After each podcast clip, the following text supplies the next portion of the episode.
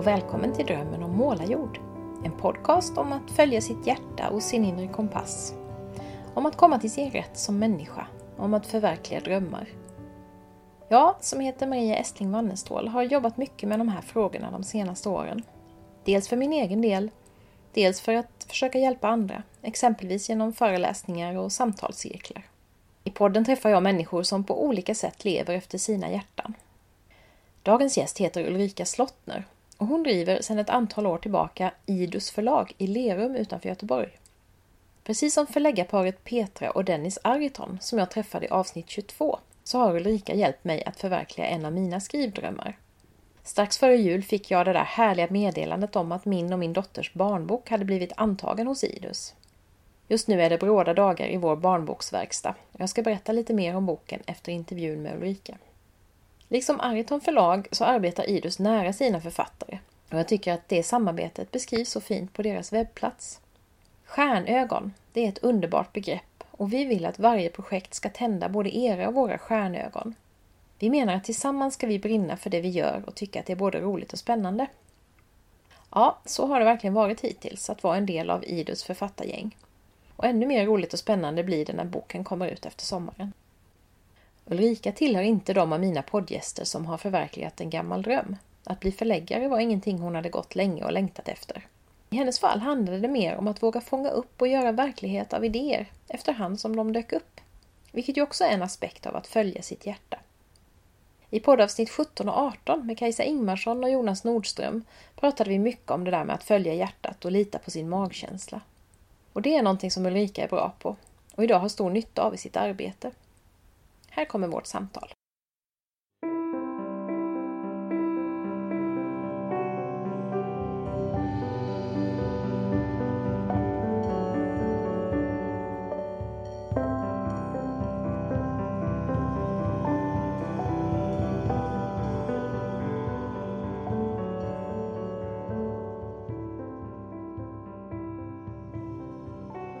Ulrika, jag tänkte ju att vi skulle börja med att fundera lite över vem du är. För du är förläggare och du är mamma och har massa olika roller. Men vem är du när du är bara Ulrika och inte har de där andra rollerna?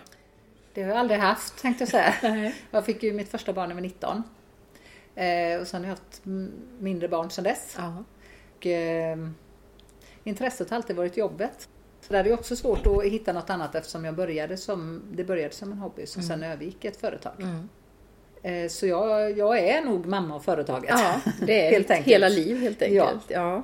Och du gjorde ju ett karriärbyte precis som jag har gjort då som har gått från en universitetsanställning till att bli egen företagare. Du har jobbat som IT-konsult Ja. tidigare, eller hur? Mm. Hur kom den här tanken att du skulle starta förlag? Den blev bara. Den bara blev. Den blev. Ja. Eh, Jag jobbade i IT-branschen och eh, blev uppsagd därifrån i samband med att vi förlorade våran förstfödda dotter Ah. 2002. Eh, Och samtidigt som hon föddes så faktiskt just de dagarna så fick jag veta att eh, vi var flera då som inte fick vara kvar Mm. på det företaget. Och ehm, sen då under tiden jag väntade jag ville naturligtvis eh, försöka bli gravid igen och jag insåg att skulle jag bli gravid igen så skulle det bli en komplicerad graviditet och orolig graviditet. Så det var svårt att söka nya jobb eh, samtidigt som jag hade det här med mig för det kändes svårt mot en ny arbetsgivare att börja med det. Mm. Eh, Men jag blev gravid ganska snabbt igen och jag var också mellantiden där ganska engagerad i spädbarnsfonden tidigare Förening för spädbarnsstöd. Ja. Spädbarnsfonden. Jag drev även den här i Västra Götaland. Eh, Så jag hjälpte nydrabbade föräldrar och tog första samtal och vi hade mycket aktiviteter för drabbade föräldrar då, Mm. och syskon. Eh, Sen så eh, blev jag gravid och det blev som sagt en eh, orolig och lång graviditet då. Och samtidigt parallellt med det så satt jag mycket med datorn och jag tyckte det var väldigt roligt med grafisk design. Jag gjorde mycket tröjtryck. ehm, ja, lite annat sånt. Jag läste någon kurs i kreativt skrivande och lite för att få tiden att gå. Mm. Jag väntade på, på barnet då. Sen föddes han och eh, det var väl ett, knappt ett och ett halvt år till jag blev gravid igen. Under andra graviditeten då började jag hålla på lite grann med kort, gratulationskort, dopkort och så vidare. Och ganska snart började folk höra av sig och fråga om jag kunde hjälpa dem att göra de här korten. Då. Och det gjorde jag gärna. Men eh, sen gick ju det där inte så bra för att jag tog för lite betalt. Man kunde inte ta så mycket betalt helt enkelt. Eller det gick väldigt bra. Jag jobbade väldigt mycket. Mm. Men det gav inga pengar. Så då började jag fundera på vad jag kunde göra. Eh, eftersom jag tyckte det var så roligt. Vad mm. kunde jag göra som var lite större än de här korten då? Och då eh, tänkte jag det att en barnbok, det, det, hur svårt kan det vara? Ja, det. tänkte jag, det var det väldigt svårt. Men eh, eh, jag, det var min tanke. Det var inte så många sidor text och det skulle jag kunna prestera. Och fyra barn i livet hade jag som jag läst sagor för och så. Så tänkte jag att någon erfarenhet har jag ju. Och jag visste ju väldigt väl vad jag ville skriva om också. Lite med etik och moral för barn. Jag tyckte det var viktigt. Så jag, mm, sagt och gjort, så gjorde jag det. Jag tog med min man för jag tyckte att han hade lite mer humor än mig som skulle få till det roliga i boken.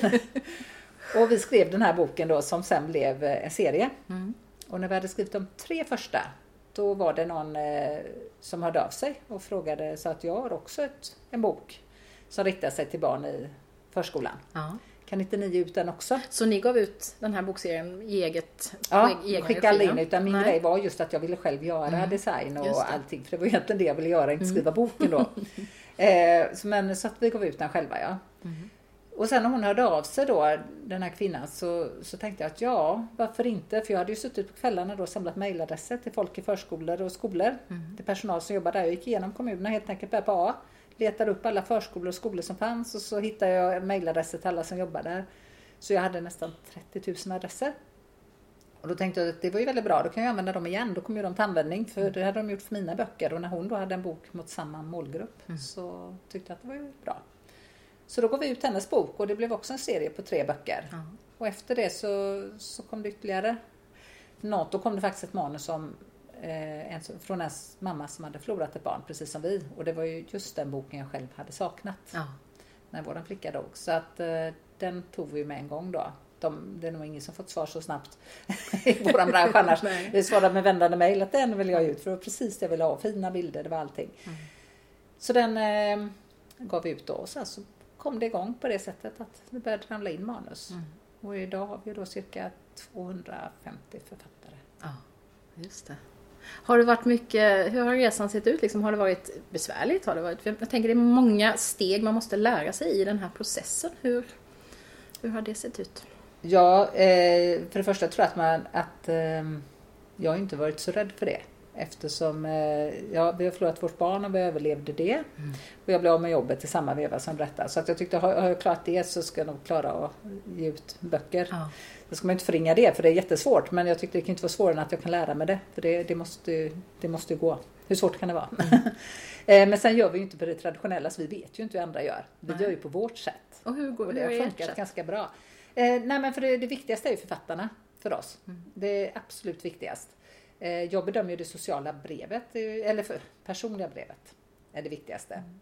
Så om inte jag tycker att det personliga brevet känns bra och känns rätt för oss, då tackar vi nej. Och då var det någon som sa det just på bokmässan att så kan man inte göra. Tänk om det är ett jättebra manus. Mm. Men så sa vem bestämmer det? Vi gör så. För att vi ska jobba, det ska ju bli våra kollegor, det är någon vi ska jobba med länge. Jag vill att vi ska trivas ihop, vi ska ha roligt ihop. Så, så det personliga brevet, det är jätteviktigt för oss. Mm. Och sen läser vi manuset då, om vi går vidare så läser man manuset och då ska det också kännas bra och kännas rätt för oss. Mm. Och vi har ju den uppdelningen att vi alltid har, vi delar lika på eh, vinsten. Mm. Vi delar lika på, på, på, allt helt enkelt. Så att säljer man en bok dyrare så är det det vi delar på. Säljer vi den billigare så är det det vi delar på. Mm. Ja, så att eh, vi jobbar väldigt tajt med mm. våra författare. Mm. Just det. Ni skriver ju det också om att ni är det personliga bokförlaget med mm. hjärtat hos författaren. Och det har jag ju känt som, som en av dem som har skickat manus ja. till er. Och, eh, Emma Lill Frank som jag har intervjuat i den här podden också, hon sa ju också det att hon har illustrerat då för flera olika förlag och hon mm. sa det att här känner man verkligen att man är... Men hur, hur kan det ta sig uttryck rent konkret det här att man är nära författaren förutom att man går på det sociala, eller att ni går på det sociala, eller det personliga brevet? Eh, vi låter till exempel alla författare vara med på bokmässan. Mm. Eh, inte hela tiden då eftersom förra året hade vi 92 författare med oss. Så att då skulle det bli lite trångt eftersom vi har trångt i 14 kvadrat. Ja, precis.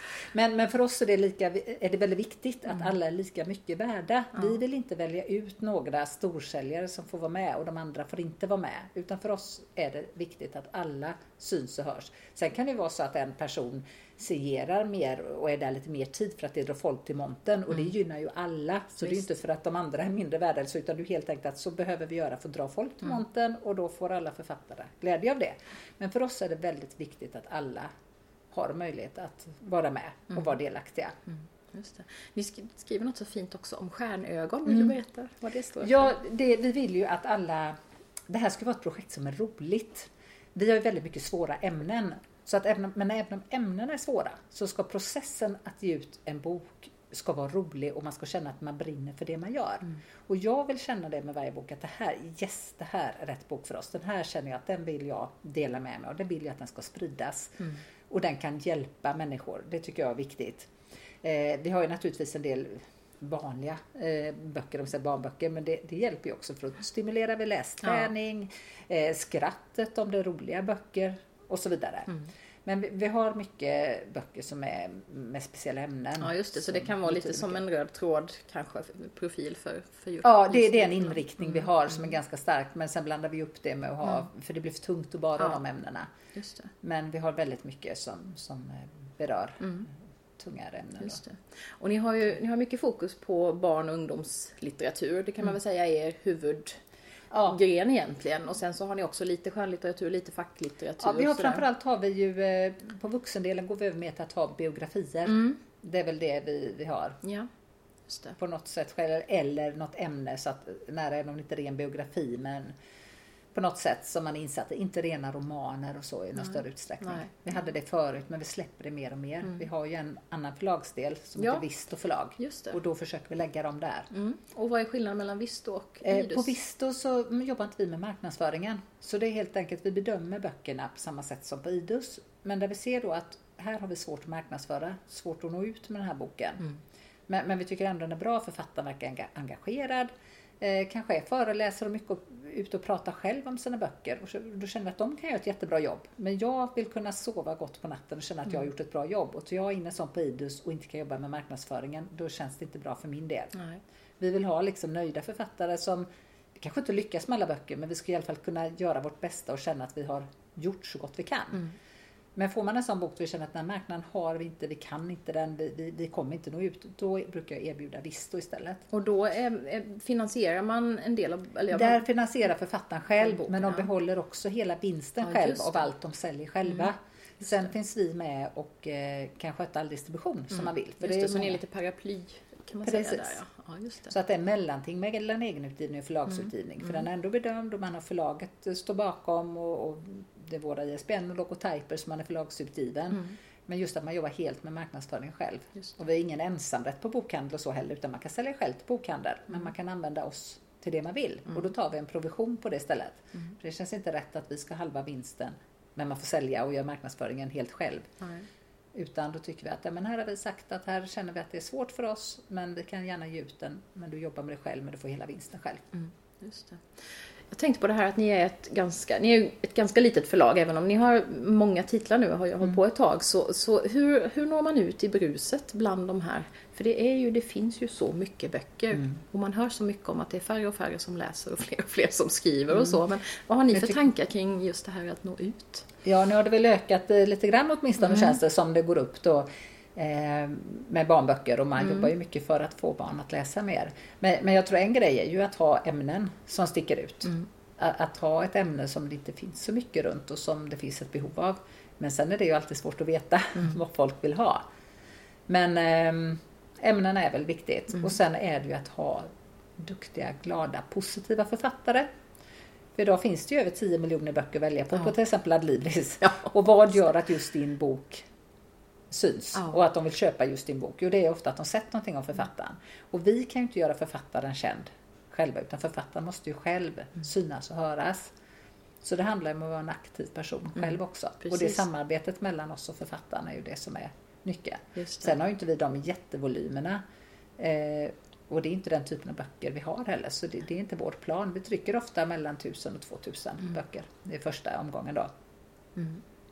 Sen har ni en blogg, jag tyckte var roligt också, jag var inne och kikade på den, att ni, ni uppmärksammar sådana här, nu är det internationella dagen. Och då, då ger ni lite extra pris på de, böckerna ni Ja. har som anknyter till det temat. Det tyckte jag var ett roligt marknadsförings... Mm, vi tycker knep. det var lite bra. Vi funderar Ja. hela tiden på hur ska vi nå ut på ett bättre sätt? Ja. Och vad kan vi göra som inte alla andra gör?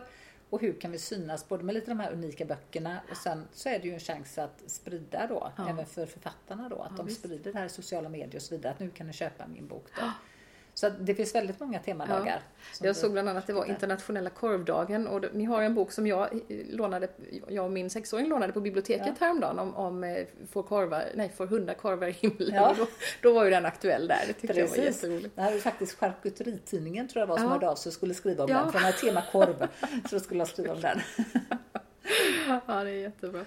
Eh, som förläggare tänker jag att man får, man får lite särskilt kanske hjärta för vissa, alltså vissa böcker måste man ju gilla mer än andra, eh, även om det är viktigt liksom att alla berör och sådär. Men har, har du sådana där liksom favoriter som du själv gärna läser om och om igen och så, eller hur, bland dina egna som du har varit med och gett ut? Ja, alltså det finns ju alltid vissa som, som betyder väldigt mycket. Ja. Det, det är klart och framförallt den här första som kommer om förlorat ett syskon. Ja, den kommer ju alltid vara väldigt speciell. Både för att det är en av de första böckerna Ja. men också för, för ämnet den handlar om.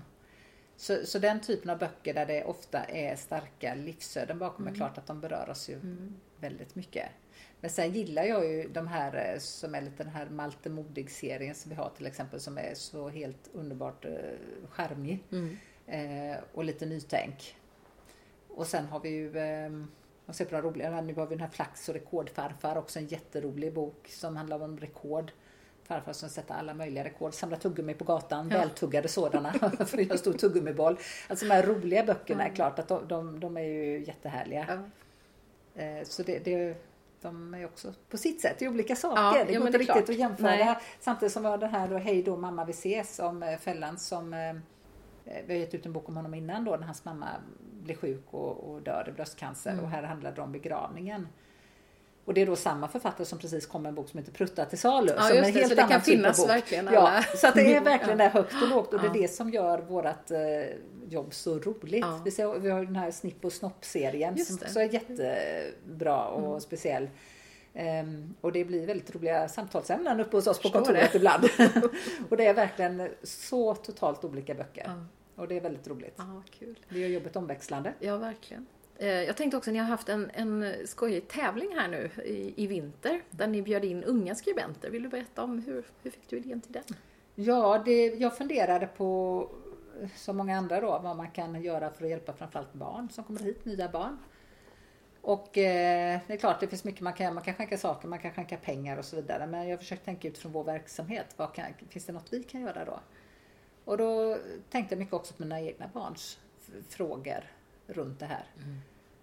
Och då växte det fram om att eh, varför inte låta barn välkomna barn? För barn säger väldigt mycket kloka saker och det blir så mycket fokus på allt annat som vi vuxna säger och gör. Men väldigt sällan på vad barnen tycker och tänker. Så vi bestämde oss för att starta en tävling där barn fick välkomna barn. I form av att skriva brev eller berättelser då till nyanlända barn. Som vi nu på, håller på och sammanställer en bok av. Kul. Så att eh, jobbet pågår. Vi har nu eh, sett ut de första, första omgången här som vi nu ska ta kontakt med och se just så att alla vill vara med. Sen hoppas vi väl kunna färdigställa boken inom ett antal veckor, att vi åtminstone har den för att skicka på tryck då. Mm. Ja, vad roligt. Mm, det hoppas vi att den ska, vi ska nå ut med den och den Ja. uppskattad. Väldigt fina berättelser Ja. som vi har fått in. Vi fick in ungefär 700 bidrag. Oj, wow. Mm. Jättekul. Ja, det var och bara det, bara det att stimulera till det skrivandet. Oavsett om man kommer med i, boken eller inte så Ja. är ju det, det är ju ett bidrag det också. Ja, vi fick väldigt många fina Ja. mejl från eh, skolor och från föräldrar som just skrev Just. att det hade lett till så fina samtal Ja. hemma och så många Precis. bra diskussioner. Och det betyder jättemycket för oss. Och det är just det där med små ringar på vattnet också, Ja, att man det- börjar med någonting och sen sprider det sig. Och sen är det ju, det, även det är ju, du, du just pratar om att nå ut, att det är ju ett sätt att nå ut också. Mm. För att då får man, för eftersom vi har mycket böcker inom de här svåra ämnena, för det är ju ändå ett svårare ämne då, så är det ju också så att det gynnar ju alla våra författare också. Ja. Att vi gör sådana här projekt som vi ser det som. För att då, då ser man ju även att vi värnar om det här och vi Mm. har sådana ämnen och så vidare. Och så vidare. Precis. Och det är väl det man har lite större möjlighet att göra som ett litet förlag. Det har man. Just att det görs inte så mycket av de stora för där kör man på väldigt traditionellt kanske med marknadsföring. Ja, framförallt så långa beslutsvägar. Ja. Det här kommer jag på på kvällen och då kör vi igång det sen. Ja. För oss är det liksom här och nu gör vi det. Vi har ju inga långa tider, Nej. väntetid med våra böcker heller. Jag vill ju jobba med det som är aktuellt nu. Mm. Så vi släpper ju inte om ett år utan eh, nej, vi är väldigt här och nu. Mindfulness i Yes. praktiken. Ja, Ja. Du, eh, som förläggare så har man ju ganska mycket makt kan man ju säga på ett sätt. För att man kan förverkliga människors drömmar och man kan krossa dem när man säger ja eller nej. Vi pratade om det här, jag intervjuade ett eh, förläggarpar i före påsk här också. Hur, hur tänker du när du väljer, nu pratar du lite om det här med att, att ha kanalerna och nå ut och att det ska beröra. Har du andra sådana där liksom, kriterier när du tar beslut om vad du ska säga ja till och vad du ska säga nej till? Går du på magkänsla? Går du på förnuft? magkänsla framförallt säger magkänsla. spontant och att det är personen bakom. Ja. Men jag har, jag tycker, det är bland det värsta jag vet, är att säga nej. Mm. Jag tycker det är så jobbigt för varenda gång jag säger nej. Mm. För jag vet att det är någon som sitter och drömmer och vill inget hellre än bok. Och Mm. så måste jag som du säger säga nej.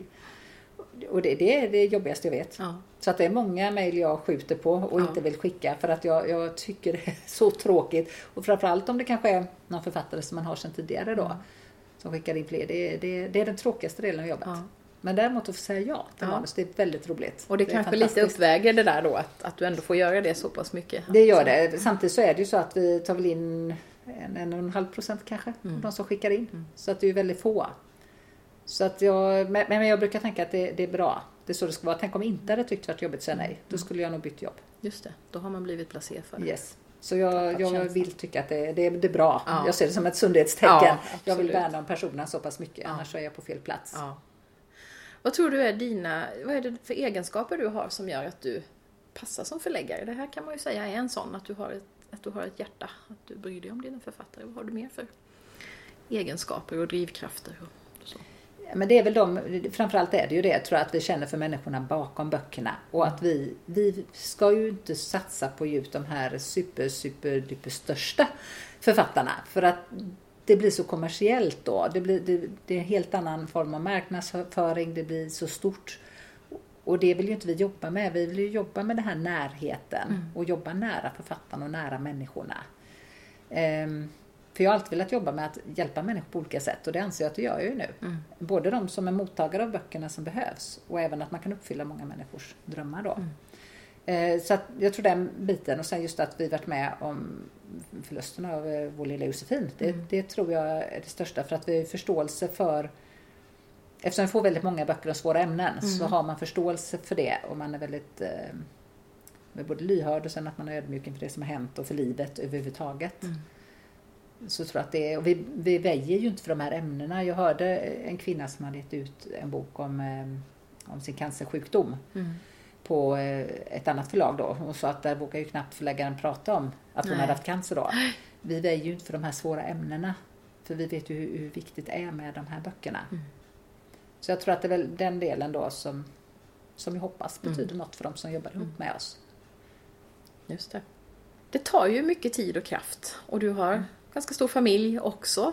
Hur får du ihop balansen mellan familjeliv och jobbliv? Nu bor du dessutom så du Mm. har ett par steg bort till eh, kontoret och sådär. Ja, det är en förutsättning tror jag Ja, nästan. Nej, men jag ja. har fantastiskt duktiga kollegor. Det är väl, vi är fyra stycken Mm. som jobbar och det, det är ju det är väldigt viktigt. Mm. Så du behöver inte driva allting själv? Nej, Nej. det, så att det, det är A och O. Ja. Och sen är de väldigt duktiga författare. Ja. Det är väldigt bra, företagsamma, engagerad författare. Så mycket, de råddar ju mycket själva också och vi har ett forum som är väldigt bra, som är låst för oss på Idus. Mm. Eh, där man kan hjälpa varandra också. Man behöver någon hjälp eftersom vi jobbar tajt tillsammans allihopa. Så var det faktiskt någon av författarna för ett antal år sedan som hade som idé, ska vi inte starta det här forumet så kan vi avlasta dig lite också. För Ja, mycket visst. är ju frågor som är generella som jag absolut inte behöver svara på utan det kan ju vara generellt om böcker och man kan tipsa varandra. Så det forumet har gjort väldigt mycket. Mm. Men sen är vi ju som sagt vi är fyra som kan svara på frågor också. Mm. Däremot läser jag ju allting själv. Ja. Det vill jag göra då. Mm. Men sen är det ju lättare. Nu, nu, nu är vi ju större. Det var svårare i början. Då gick det inte skilja. Då jobbade jag jämt. Mm. Då var det kvällar och helger också. Men det gör jag inte nu. Så när du kliver ur där och går hit till, till ditt hem, då, då är du hemma, eller? Någorlunda. Nej, det ska jag väl inte säga. Riktigt så bra är det väl inte. Men jag har försökt väl på, på eftermiddagen sen blir det de sociala medierna då. Ja. Men helgerna är väldigt sällan jag jobbar nu. Vi har jour har jag. För det kan ju vara att folk är ute och signerar och så vidare. Då, då finns jag ju alltid tillgänglig. Mm. Men i början var det svårare för då ringde det ju jämt. Mm. Kvällar, helger, allt när alla var lediga. Men eh, nu är jag väldigt omtänksamma författare som Mm. vet att, som vi säger, att Ja, för det är klart, när, innan man har blivit etablerad så gör man ju det här på sin fritid och Ja. då kanske man inte kan använda arbetstid till Nej. att ha den där kontakten. Det var så eh, det allra första och då var det ju inte så konstigt. Men även sen när jag startade upp på heltid Mm. så, så var det fortfarande så att det hängde efter att det var mycket kvällar och helger och jag var tvungen att jobba mycket för då var jag ju själv också. Mm. Ja, Men eh, nu har jag insett att det går inte att hålla på så i längden. nej. Så att eh, helgerna är ju fria. Hinner du ta hand om dig själv? Nu är ju mycket med barn och, och, och så omkring dig också. Du sa det att du är väldigt mycket förläggare och mamma, men har du någon egen tid när du kan göra något? Nej. Nej. Nej. Nej. Nej, jag har börjat eh, röra på mig lite för insåg att jag måste eftersom jag bara har några meter till jobbet. Ja, just det. Så det är väl det enda som jag gör just, eh, eller som jag börjat Mm. inse att jag måste då. Ja. Men annars så, nej det är familj men nu, nu har vi ju en sommarstuga som varit nyckeln mycket Mm. eh, för att komma ifrån lite grann för annars är jag ju på jobbet jämt det. eftersom jobbet är hemma. Så det är väl bra, där, där kommer vi iväg från allt. Mm. Och det är ju ett intresse också då. Mm. Just det, så det blir lite fritid också. Ja, det blir det, men eh, Ja. inga andra. Vad tycker du är, om du jämför med tiden som IT-konsult och livet nu, vad är den största skillnaden i ditt liv, tycker du? Det viktigaste? Ja, det, det, det är så skilt så jag skulle aldrig vilja gå tillbaka till det andra. Nej. Det, det, det är så personligt. Eh, när man, nu pratar jag jobbet under den tiden då, men mm. just att eh, jobbet där är du jobbar med maskiner, du jobbar med, visst man kan göra system för sjukvården var jag inne lite och det tyckte jag det var ju lite roligt för då var det Mm. ändå något som hjälpte till. Mm. Men du jobbar ju inte med människor på det sättet alls som man gör idag. Och man kan verkligen göra skillnad. Mm. Kunde man på ett sätt med ett data IT-system också men inte på samma sätt. Nej, nu inte gör vi den skillnad. direkta Nej. mänskliga. Nej, det, det går inte. Nu, nu gör vi skillnad. Mm. Vi kan ge ut en bok som kan betyda så mycket för många och framförallt för, för den som gett ut den som har längtat Mm. kanske många, många år efter att få ge ut den här boken och jobbat med den i många år och så kan vi få uppfylla den drömmen. Det är fantastiskt Mm. stort tycker jag. Mm. Det. Och det är ett sånt stort förtroende vi får från författaren när de lägger sin bok i våra händer Mm. och låter oss ge ut den. Det är, jag är tacksam varje gång Mm. som vi får det förtroendet. Och det är ju inget man, man känner i, gör sedan tidigare Nej. jobb, då, i tidigare jobb utan det här är, det, det är väldigt stort. Mm. Och sen kanske också det där som du var inne på med de korta beslutsvägarna, att du Mm. kan få en idé och då kan du faktiskt förverkliga den väldigt Ja. snabbt. Vilket man ju inte kan i många andra Nej, sammanhang. det. Det känner jag ju igen från universitetsvärlden också. Ja. Väldigt trögt. Ja, och man styr sin tid också. Ja, det också, Det ja en fördel. precis. Just det. Mm. Eh, jag vet ju att det finns många som går i de där funderingarna att starta förlag. Jag har haft tankar på det, min dotter har haft tankar på det. Har du något råd eller sådär om någonting som du tänker att om jag hade vetat det här när jag började, det hade varit jättebra. Har du, kan tänka på? Det enda jag kan säga, även om jag inte tyckte mitt jobb som jag hade tidigare var så roligt på det sättet när man jämför nu, då var jag nöjd och glad med det, Mm. är att jag är oerhört tacksam för att jag har den bakgrunden. Mm. Det behöver man. Jag hade aldrig fixat att starta upp utan att ha den bakgrunden Mm. jag har. Eh, för det innebär att jag själv kunnat bygga webbshop, jag van, sociala medier som jag lärt sig sen, men jag är inte Mm. rädd för att gå in och koda lite grann som behövs. Eh, Även om jag inte kan skriva något avancerat nu så kan man ändå läsa sig till och förstå. Eh, och hela den underhållsbiten. Mm. Just det, för man får ju ha funkat. alla roller där i början verkligen. Ja. Innan man har Och kommit fortfarande, så. det måste man ju nu Ja. också. Det är ingen Mm. annan som kan det heller Nej. så. För att eh, det har anställt är ju grafiker Mm. och, och så. Och en på marknadssidan och så har vi en tjej som packar. Mm. Men eh, de bitarna måste man ju sköta själv annars får man anlita någon och det går ju inte. Det blir alldeles för dyrt. Ehm, Så att där har vi ju allting själva. Mm. Så, så den är, det är jag väldigt tacksam för. Och det är allt från att eh, kunna alla program och bara royalty-systemet. Där har vi haft, eh, det tog inte riktigt ett år men nästan innan vi hade det på plats Ja. eh, med en specialbyggd databas. Då, då har vi haft ett företag som hjälpt oss att bygga men bara att kunna förstå vad vi behövde. Istället vi hade ju våra Excel-filer som vi jobbade med i början. De gick ju taket för det blev för mycket rader, vi fick för många författare. Ehm, och det finns ju inga standardsystem Nej. som vi jobbar, det finns inte utan det måste utvecklas. Mm. Så de, eh, nu har ju min man varit väldigt delaktig i det och han skötte ju allt ekonomiska i början Mm. innan vi hade det här. Nu är det bättre när vi har det här systemet för då Ja, kan jag lättare se. Men det är väldigt mycket beräkningar manuellt då. Så, man får eh, vara lite matte haj också. det är inte att- lite, det är ganska mycket. För det är, så himla, det är väldigt mycket olika och liksom olika, olika villkor och upplägg som man har. Mm. Och eh, många inblandade. Vi kan ju ha en illustratör som är delaktig kanske. Vi har hon som är med mest. Hon är nog med i 10-11 böcker med Mm. olika författare och olika procentsatser royalty beroende på hur många de har. Även om de alltid har 50% och vi 50 så beror det Så på det hur många man är och så vidare. då, Ja. Mm. Olika produktionskostnader och i något fall kanske de finansierat själva och så vidare. Och allt det ska ju tas hänsyn till i de här beräkningarna. Så det var väl en grej som jag inte hade en tanke på Nej. innan, hur stort det skulle vara. Men det hade jag sagt, som sagt min man Ja. skötte ju det i början. Men det var mycket, mycket svårare. Det hade jag inte rådat runt Nej. själv ens en gång. Det hade jag inte. Ja, just det. Är din man inblandad på något sätt numera eller eh, har inte han mycket, ur? Nej, inte mycket. Det är när det är avtal och så granskar Mm. han mycket. Mm. Det gör han. Och eh, ekonomi när det är en del frågor som uppstår ändå. Ja. Det, det blir så ibland att det väldigt komplicerade, eller ja, vi har ju mycket med retursystem och, och royalties omtryck och allt vad det är. Mm. Då får han sätta sig och räkna Ja. på det. Hur tänker du inför framtiden? Du sa det att ni vill vara det här lilla nära förlaget. Ni drömmer inte om att bli ett nytt Bonniers? Nej, eller- absolut Nej. inte. Nej, absolut inte. Så att fortsätta vara eh, det som- lagom Mm, stora. lagom stort. Jag tror vi såg på Mm. barnboksutgivningen nu så låg vi väl på plats åtta på den här Ja. eh, bokprovningen då. Mm. Men det var det ju några som har lite en annan inriktning än oss Mm. som, som låg före. Så att vi är ju bland dem, ja det är inte många, Nej. vi är ju bland dem som är lite större eller vad man säger Ja. där ändå då. Ja. Eh, så att eh, jag tycker väl det är ganska lagom. Mm. Vi vill inte vara pyttelite så vi inte syns. Nej. Men bland barnboksförlagen känner jag att vi är ungefär där vi vill vara. Mm. Vi, vi räknas och vi syns men vi är inte störst. Nej. Har du andra drömmar som du går och funderar på som du skulle vilja förverkliga? Eller lever du din dröm nu, tycker du? Nej, Jag vill nog alltid hitta på något nytt. Mm. Så det, det vill jag ju. Eh, Så jag skulle nog gärna vilja komma på någon ny idé men jag har ingen just nu. Eh, Det hade ju varit roligt. Ja. Så man kan komplettera, och in- inte för att sluta med det jag gör såklart, för det här är mitt skötebarn och är absolut viktigast. Men just att ha, jag tycker det är väldigt kul att starta Ja. och hitta på nya Ja, idéer. Så att, ehm, Och sen kan du förverkliga saker som du sa också med som den här tävlingen. Precis. Nu kommer jag på någonting, nu kör vi på det. Var- det kan du göra inom ramarna för ja, det du har. precis. Så det var precis så jag kände där, att nu måste jag komma på något nytt. Och Ja, så visst. kom jag på det och då drar vi igång och det är väldigt Mm. roligt då, för då är det lite, som lite ny, ny del. Mm. Och vi startade ju upp, eh, jag har inte hunnit jobba så mycket med det än, men vågaprata.se som är eh, där vi samlar de här böckerna och svåra Ja. ämnen som också är en del inom IDUS då. Mm.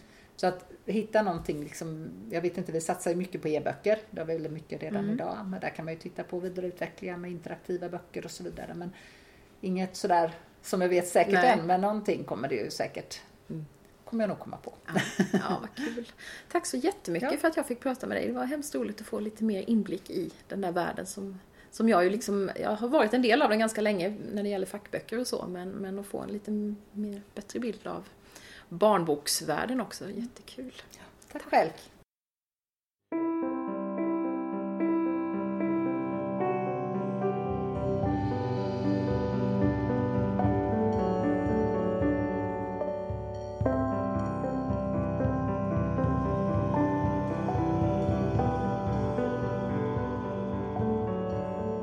Du har lyssnat på ett samtal med Ulrika Slottner. Titta gärna in på Idus webbplats på idusforlag.se. Här finns massor av spännande böcker att botanisera bland. En av dem är Vad gör fröken på natten? Skriven av min poddgäst Emma Lill-Frank. Vårt samtal hittar du i avsnitt 12. Lagom till Bokmässan i Göteborg i september kommer min första barnbok att finnas med bland Idus titlar. Den har jag alltså skrivit tillsammans med min äldsta dotter Sanna. Och jag fick idén under en period då Sannas lilla syster Lova, som vi brukar kalla Lovis ansjovis, sa väldigt många roliga saker. Ibland la jag ut ett citat på Facebook och det var många som tyckte att jag borde göra en bok av alla roligheterna. Det blev en bok om Lovis ansjovis. Och någonstans under processen kom Sanna med, vilket förstås gjorde skrivandet ännu roligare. Sanna har alltid varit duktig på att rita, men inte gjort något illustratörsuppdrag för en bok tidigare.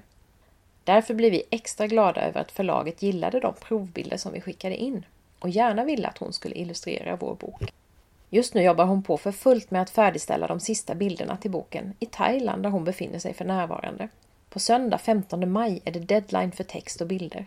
Så nu närmar det sig med stormsteg. Jag önskar så att jag kunde sitta där bredvid henne och vara mer delaktig i processen. Men hon skickar bilder på Facebook så jag ändå kan se hur det går framåt. Det kommer att bli en väldigt fin bok, det kan jag i alla fall lova. Och om den säljer bra ska vi också få ge ut nästa Lovis-bok som vi redan har skrivit. Vi har många idéer för fler böcker, så vi håller tummarna för att det går bra för den första, så att Lovis kan få leva vidare. Nu tänkte jag avsluta det här avsnittet med en inbjudan till dig som lyssnar. Att komma till mitt målarjord för en helg fylld av inspiration, reflektion och avkoppling. För sju år sedan tillbringade jag själv en helg på Mundekulla retreatcentrum som drivs av Ann och Peter Elmberg, mina poddgäster i avsnitt 3. De där dagarna kom att spela en viktig roll i mitt liv. Det var då som jag för första gången började lyssna på min inre röst. Det var där som den där första insikten om hur jag ville förändra mitt liv började ta form. Det tog sin lilla tid, men idag lever jag på så många sätt min dröm. Mycket tack vare inspirationen jag fick den där helgen. Jag vill skapa sammanhang liknande det jag mötte i Mundekulla. Möjlighet till inspiration, reflektion och avkoppling. Möjlighet att hjälpa människor att komma till sin rätt. Det gör jag ju i viss mån redan genom samtalscirklar och workshops. En mer långsiktig dröm är, som jag berättade om i första avsnittet, att ha en egen kursgård. Men i väntan på att den drömmen ska förverkligas tänkte jag erbjuda ett litet smakprov på framtiden. En helg för inspiration, reflektion och avkoppling för en liten exklusiv skara hemma i mitt älskade målarjord. I samarbete med min bästa vän och kollega Sara, som jag jobbar med i verksamheten vi kallar Livstid. Kanske vill du bli en av deltagarna under vår inspirationshelg? Du hittar all information om tider, priser och anmälan på www.drömmenommålarjord.se. Vi har ett mycket begränsat antal platser eftersom vi kommer att hålla till i mitt hem. Så hör av dig snabbt om du vill vara säker på att komma med. Stort tack för att du har lyssnat på Drömmen om målarjord. Jag hoppas att du vill komma tillbaka. Och kom ihåg att alla gamla poddavsnitt finns på webben. Om du gillar Facebook-sidan så får du automatiskt information om både nya poddavsnitt och blogginlägg och lite annat smått och gott. Och så finns podden på Instagram med namnet Romen om malarjord. Tipsa gärna dina vänner och tipsa gärna mig om personer du tycker skulle passa in här. Ha det bra och hej då!